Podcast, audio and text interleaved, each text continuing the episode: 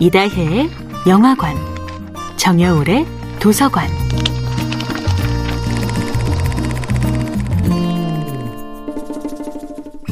안녕하세요. 여러분과 아름답고 풍요로운 책 이야기를 함께 나누고 있는 작가 정여울입니다.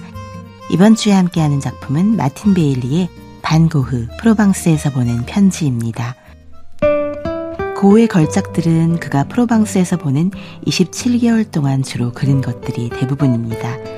남프랑스 지방의 강렬한 햇빛 아래 네덜란드 출신의 화가는 해바라기, 과수원, 올리브숲, 추수하는 광경 등을 포착했지요.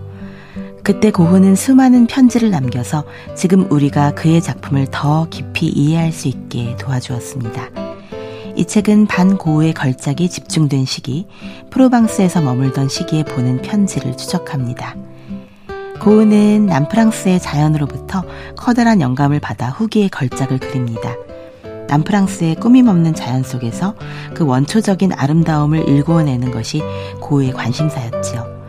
고흐의 밀밭은 지평선을 높이 그려서 밀밭의 풍요로운 색감을 마음껏 실험할 수 있는 색채의 놀이터입니다. 그는 태호에게 이런 편지를 보내지요. 밀밭에는 오래된 황금이 뿜어내는 모든 빛이 서려 있단다.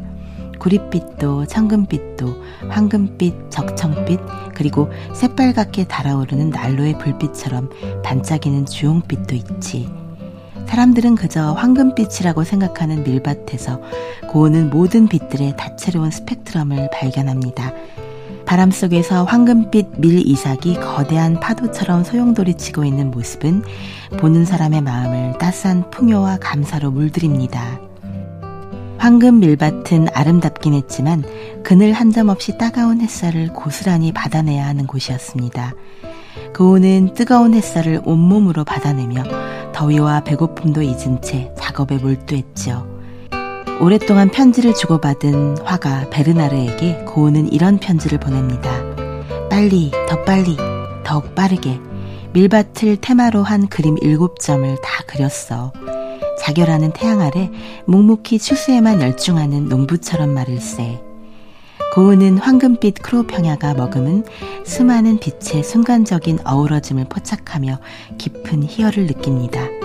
들판에 미쳐있던 시기, 고우는 태호에게도 편지를 씁니다. 나는 요즘 새로운 주제에 빠져 있어. 끝간데 없이 펼쳐진 넓디 넓은 평야, 초록빛과 노란빛이 어우러진 들판을 그리고 있단다. 정여울의 도서관이었습니다.